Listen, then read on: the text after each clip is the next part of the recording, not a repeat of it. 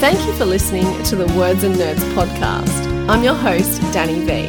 From all of us in the writing community, we just think you're amazing because you put your heart and soul into everything you talk about on this amazing show. The podcast has over 50,000 listeners every month. I love coming on your show and I love talking about it. Oh my God, I finally get to speak about it, talk about all the things that I've been living with by myself for so long. I mean, you provide that opportunity to so many of us and, you know, always are an amazing host. We chat about books, the writing process, and how literature has the power to change the world. But most of all, we have real conversations and we have a laugh. I'm Ah. feeling sick. I, I, Thanks for being here and sharing the journey. Welcome to another Words and Nerds podcast episode where we bring literary goodness straight to your ears. Today I welcome Gabrielle Wang. Gabrielle is an award winning author and illustrator. Her stories are a blend of Chinese and Western culture with a touch of fantasy. A talented artist and gifted writer of more than 20 books, Gabrielle is also the Australian Children's Laureate for 2022 and 2023. Today we talk about the beautiful book Zadie Ma and the Dog Who Chased the Moon. I've got it in my hand. It's one of those books that I love to touch. You know, it's just a nice weight, it's a nice size, its cover's nice. I'm a complete book nerd, but it is one of those books. But welcome, Gab- Gabrielle. Thank you, Danny. It's a pleasure to be on your program. I, I, you know, cannot believe when you know the publicist came to me. Like, Why haven't I had you on the podcast before? You know, you're a prolific writer. You're, you know, the Australian Children's Laureate. I'm like, what am I doing? So it's actually a real honour to have you on today. Oh, thank you. It's an honor being here. Thank you. Now, Zadie Ma and the Dog Who Chased the Moon, we've established before I hit record that everybody hates elevator pitches. But what if you just told us a little bit about what this book is about? Okay. Well, Zadie Ma and the Dog Who Chased the Moon is actually a love letter to my childhood dog, Rusty. So the inspiration is totally from him. Um, and I'll, you know, we can get to that story later on. But it's a story about Zadie Ma, who's a little bit like me. She is desperate to have a dog. Mm, Um, and that's what I was. I was desperate to have a dog. She lives in a milk bar with her parents. There's um, it's post World War II, set in 1955, and um, I specifically chose that year because I thought that Australia was still quite innocent. Because the following year, 1956, was when the Olympic Games came to Australia. uh-huh. And then we had TV, came to Sydney and Melbourne first.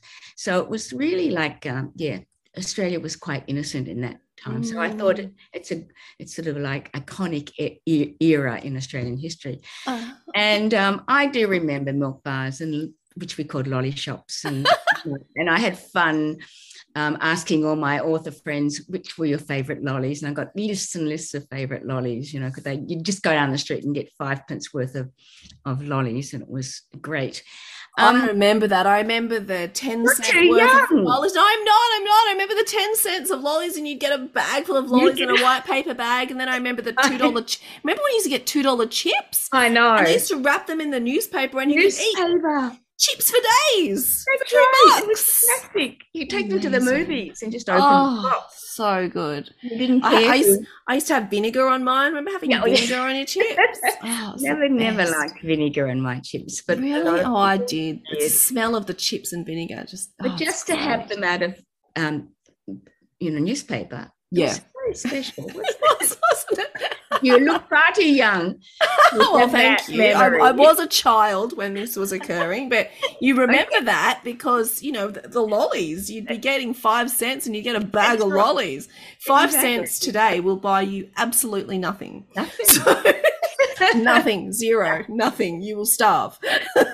Uh, so, um, so Zadie Ma has got a special talent. Her brother calls it her superpower.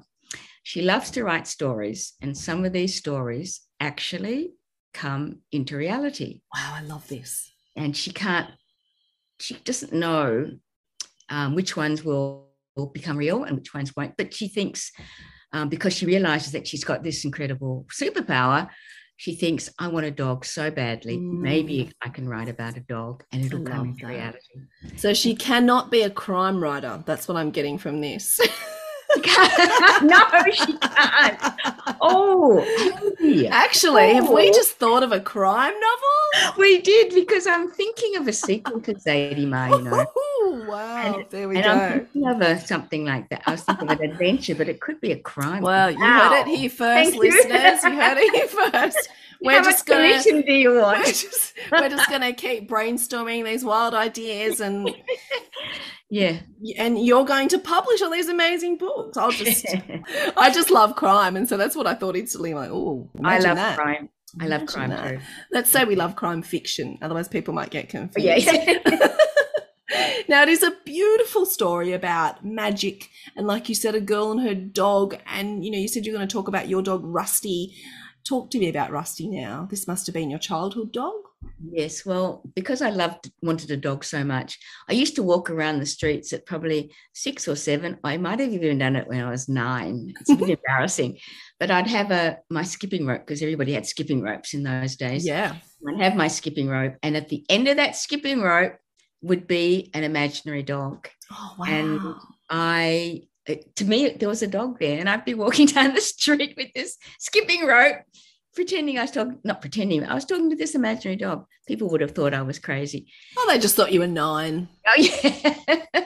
um, and so um, when I was 10, my grandfather, who worked at the Victoria Market, I don't know where you're, are you located in Sydney? yes Victoria Market is a big market, fruit and vegetable market. i go to melbourne often so Okay. I, I know it Yes. Well, he was he had a fruit and vegetable stall at the Victoria Market, and one day he found a dog, a golden cocker spaniel, wandering around lost at the market, and um, he- for some reason I have no idea how he knew that I wanted a dog so much that he brought this dog oh home. wow And I remember in the front of the book, I have do, do have a photo of my grandfather, me, and Rusty Mhm. um, when I was nine, I think. And uh, and I, I believe it was the day that he actually gave me Rusty. I was a bit scared of Rusty because Rusty was like six months old and very energetic and you know jumping up and everything. But oh, it's a big oh, dog it's a big a dog big dog, yes, fully grown at that Mm, stage. mm. And um, I just loved that dog because I loved the Secret Seven. And I believe in the Secret Seven, they had a dog called Scamper, who was a golden cocker spaniel. And I always pretended that I was part of the Secret Seven. It was just my dream dog. and Rusty had one blind eye. And um, and we loved each other for 10 years. oh i love this story And then when I was 19 and, you know, getting, not getting interested, fully interested in the opposite sex, um, I, um, I went away with a boyfriend. My, my parents took my dog down to the beach to a holiday house they'd never been to before. And um, he wandered off and I never saw him again. oh wow And so that that is like it's so amazing that after all these years, because there's no there's no closure, Mm. I always wondered what happened to Rusty. I, I Mm. came racing back. I was at Wilson's Promontory. I came racing back, went to the area where my the holiday house was, and looked and looked and looked and Isn't that interesting that you found Rusty that way and then Rusty left in the same way? Like, No. isn't that it amazing? was like his destiny, wasn't it? yeah, it's like he spends this decade with you and then maybe spends some time with someone else who needs Well, him at that see, time. that What a is like- magical dog. Well, that's a magical dog, and That hopefully, hopefully that is the that was his. You know, that's what happened because he was like Yeah, I love that. Wow. And it's And a so- beautiful photo in the book. It's a beautiful Yeah, I photo. love I love it. photo. Yeah, it's really gorgeous. Yeah. Love it. now, tell me about, I know it's really important to you to include aspects of Chinese heritage in your books. Tell me about um, this book and how you've done that. Well, um, yes, I can't get away from. I mean, during my childhood, I was totally getting rid of anything Chinese. I couldn't get rid of what I looked like because, you know, I've got a Chinese face. Uh, but there was so much racial prejudice when I was young. Yep. And uh, and so you just wanted to hide and Mm. run away from it. And I didn't want any. I never wanted my parents to come to school because that meant that because I went to a school where there were all white kids, and I was the only Asian in my whole school. And when my parents came to school, um, I'd be so embarrassed because they would show my friends that I was Chinese. Because my friends at school just thought of me as just a person, you know, Yeah. not, not as Chinese. And I never, there was no book that I could read. All the books when I was little were books about white kids. Yep. And there was no representation of me in, in any of the books that I read. And in fact, when there was an Asian character, they were always bad or comical Mm. character. And uh, it was very embarrassing. And so Mm. for all those years, I got, you know, didn't want to, I was ashamed of being Chinese and just wanted to be white. And then, um, of course, I matured. I went to China. I learned Chinese because we didn't know how to speak Chinese. Went to China and embraced the culture. Um, and so then I realized, well, actually, it's part of me, and writing is a part of me that I, you know, they just came together naturally. It wasn't a decision that I made at all. My first book was semi autobiographical called The Garden of Empress Cassia. And um, and then and she was a Chinese Australian girl. And the second book I wrote was called The Pearl of Tiger Bay. And that main character was white with the best friend who was Chinese. Because I thought I didn't want to pigeonhole myself into writing about Chinese characters or Asian characters. But then it just was just a natural thing to do that because um, I would get kids who were Asian who would write to me and say how much they loved my books because they could identify. Yeah. And that's, I think that's so important. It is. It's it's that must be, you know, one of the most important things that you get said to you because even when I was a kid, my dad's Dutch Indonesian, my mum's Australian, and I had a very similar experience at school. And you didn't want to lean into any of that culture, even though it was only half of my culture. You didn't want to lean into that because you didn't know how. And it's only when you get older and you realize the same as you, there was no representations of me in any books, you know. And I, my mum is Australian, so I did have that culture as well. But you know, looking back through my childhood, I can't remember one book that had a person of you know mixed cultures and heritage. That's right. And you're always looking for yourself because You're that, always looking for it gives you validation that you're That's right. worthy, you know. And if you don't have that, there's something in your head saying, "Oh, am I not worthy to be written about?" And so I did want to bring that up because it was part of my experience, and I think it's so important that everybody sees themselves in books. And I think obviously, you know, that's exactly where literature is leading now, but it, it didn't for such a long Writing, time. Yes. Yeah. Fantastic. Yeah. And you know, you are the Australian Children's Laureate for 2022 23, which sounds very impressive. Can you tell me tell me what this involves? Well, um, first of all, um, one, and the Australian Children's Laureate needs to pick a theme that they're, you know, they're passionate about. Mhm. And my theme was imagine a story. Because first of all, imagination is what I'm most passionate about because it's something that we lose as we Yeah. grow older. Yeah. We have incredible imagination at two years old, three years old, four years old, five. And then when you get to school, it starts to wane. Um, and when you get to high school, most often it it's, it wanes totally. And then when you get become an adult, there are a lot of adults who walk around with no imagination whatsoever. Mm, it's very sad, isn't it? Very sad. And imagination is so important because everything that's man-made has been imagined first. Yeah, We couldn't do without imagination. And I think we underestimate imagination. Oh, You know, I think when people say imagination, they just think, oh, it's just about, you know, creating an artwork or whatever. But imagination is so much more. It's it's about innovation. And you can actually take imagination into every aspect of your life, whether it's parenting or career or writing a novel or cooking dinner or whatever it is. You know, I think imagination can you can use that in every aspect of your life. can and it's and it's something that needs to be fostered and the way to foster it foster it is to use it because it's like a Mm. muscle Yeah. if you don't use it you definitely lose it but and the other amazing thing is that imagination is free Yes. All you have to do is practice All the best things are all like the best that, things aren't free yes and so i want to encourage kids to, to use their imaginations to their fullest by reading writing drawing? Mm. um, and also um, talk about diversity as we- as we've just done diversity in children's literature so i want to encourage caregivers parents um, librarians teachers to share diverse books Yeah. by diverse authors with absolutely. their students, with their Absolutely. children. Read them out aloud. You know, if they have a class text, read a class text where the main character is not white, where Mhm. the main character is of, you know, of a of a ethnic, of a different background. And also maybe where the main character is female, so that the males in the class can also get stuck into a story where the protagonist is a is a, is a girl. Whereas normally they wouldn't take that sort of Mm, mm. And I've tried to just not make that an issue in my house with my two children. And I- Yeah. this is a great book. You should read it. And so my son's read lots of novels, um, you know, with female protagonists because it's not about that. It's about the adventure and the character and all those things. So I've, I've I don't even think they they know they they were only meant to, you know, the old stereotype of you're just read to, Yes. meant to read protagonists of boys if you're a boy. They don't even know that exists. so you've done a really good job. In, in I've tricked them. Yeah. well, in uh, one of the books, um, the Our Australian Girl books, which are the, um, I don't know about if you know, that's their historical fiction, Mhm.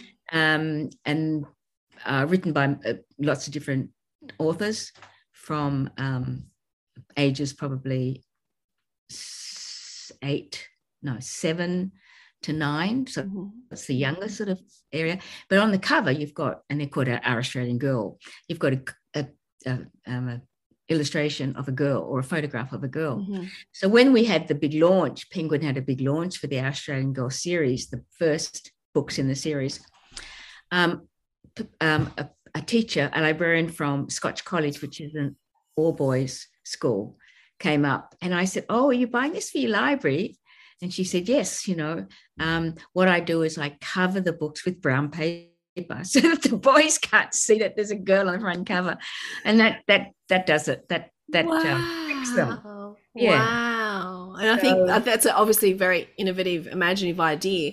But Yeah. won't, won't it be great when we get to a time when people just pick up a ah. book and go, oh, that's interesting. yes, And I like that story. And it doesn't matter, Wouldn't it know, be great? it doesn't matter the gender or the Mhm. culture or the heritage of that. It'll person. come. I'm sure it'll Well, come. of course, we're definitely we're definitely getting there, but it'll be a nice day when that happens. Absolutely. Now, you touched on something that I am really passionate about too, and that's reading aloud. Now, I was a high school teacher for 17 years, and I tell Oh. you, I even read aloud to 17 year old kids. Yay. And they love it. You know, I was a bit scared when I first started doing it as a young teacher, but I thought, oh, I think it's going to be great. Because a lot of kids, you know, some kids haven't been read to since they were kids, and some, sadly, not at all. Mhm. And honestly, they were the times when you could hear a pin drop in that classroom when you were reading aloud to, you know, teenagers from 13 to 17. Oh, So well done to you. thank you. Being so innovative. Yes. Just like the sound of my own voice, maybe. But no, no, it's it's great because um, I mean, reading storytelling. sorry, sto- sorry, storytelling occurred way before That's the written right. word. So it's sort of almost part probably part of our DNA. I agree, and I don't think some of us know that, or That's you know, yeah. So And- what's what's it? Why is it really important to you reading aloud? So I know that's one of your um Yes, big, it is. Um, passions. So, I mean, well, for one thing, um, I had difficulties reading. I still have. You know, I'm a really slow reader, and um, and so I feel that if kids are read to aloud, especially as a class text, then all the kids can join in, not just you know, not just having reading circles. Yep. Um, then children who are challenged by reading, like I was, can join in, and um, on the Australian Children's Laureate, uh, we are promoting audiobooks now. Mhm. And they're the things that I listen to because I, I was, it takes forever for me to finish a book. Yeah. I get, I go, oh, wow, that's a long lot of words. And my mind sort of gets all fried.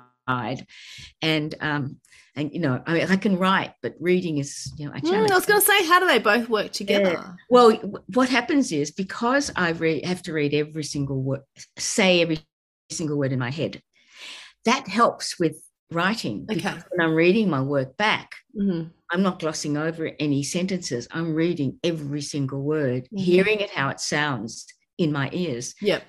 When I'm reading, I can't listen to. I can't be in a room where there's Yeah, sure. whatsoever. Okay. And I know there are a lot of other people like that too. Mm. So it does help in that way. And when I do read a book, physical book, I I get stuck into the detail. Was I think a lot of people just gloss over descriptions of Yep. nature, and but I love all those.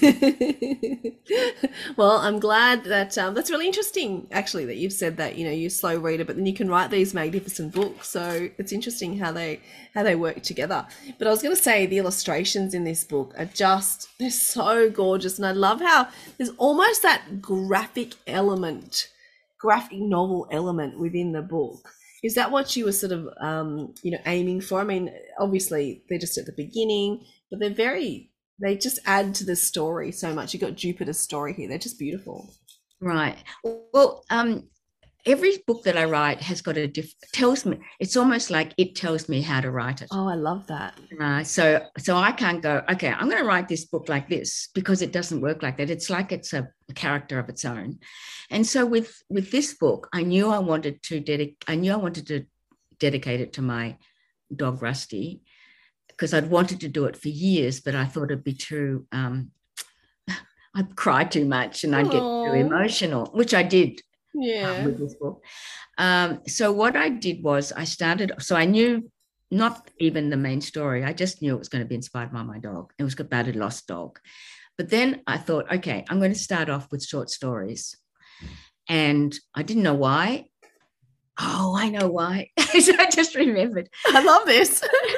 because somebody said to me, you know, because I would, I had done a radio interview with um, um, a, per, a friend, and she and we had coffee later, and she said, "Oh, you know, you brought out all these stories about this and that. It's like it's like you're a story magician, and you've got a quote, and you just pull out a story from here, pull out a story I from there." love that. Yeah, and I had this image of this story magician, and so the book originally was called The Story Magician Oh wow. not Zadie Ma at all. And so I thought I'd start off with the short stories and I'd go to a local cafe, my, my local cafe, Mhm. and um, and I wouldn't know what I was going to write. But I just knew I'd have a soy chai latte and I'd take my, take my writing book and um, and then I would just think of something as I went, went along the way. And like one day I saw a dandelion growing through a crack in the Oh. wow. And I thought, okay, I'm going to write a story about a dandelion. And so I got into the got to the um to the cafe and I started writing. And they ended up to be like fable-like stories. Wow, I love And- this. And so um, the dandelion was called um, Dandelion, Dandelion, Hold Your Head Up High. And um, and so so I write wrote 15 short stories in the cafe Wow. and um, and then I just left that and I started writing the the, the narrative of Zadie Ma, Hmm. and I had a whole different when I when I did my first um, edit. It's not my first edit; it's the first edit I show the publisher. Yep. I had a totally different storyline, Wow. um, and I won't say anything because maybe that storyline can still come into the Yes, we we've already given away the sequel to this Yes. Don't want to give away too much more. I'm just gathering you know, ideas at the moment. That's the best part, though, isn't it? The That's the best part because you've got no, you're not committed to anything. Yeah, and it No and it just has so much um hope, you know. That's right. and, the, and the minute you tell somebody it, then it just dissipates. The best thing is don't tell anybody what it's about. And then you say it and you're like, oh, that sounds really bad. And in my head, it was amazing. No, this is the problem. So no, don't tell anybody a great idea. It just dissipates the energy. I've, I, I I've- totally agree with you. Yeah. I love that. I love that so much. Now, a question that I ask everyone on this podcast is why do you write? because I can't do anything else. um, I don't. Um, uh, well, okay, writing. Okay, why do I write? The reason I write, I write is because I had a dream one night. Wow. I was a hopeless writer at school. I mean, I was hopeless at a lot of things reading, writing.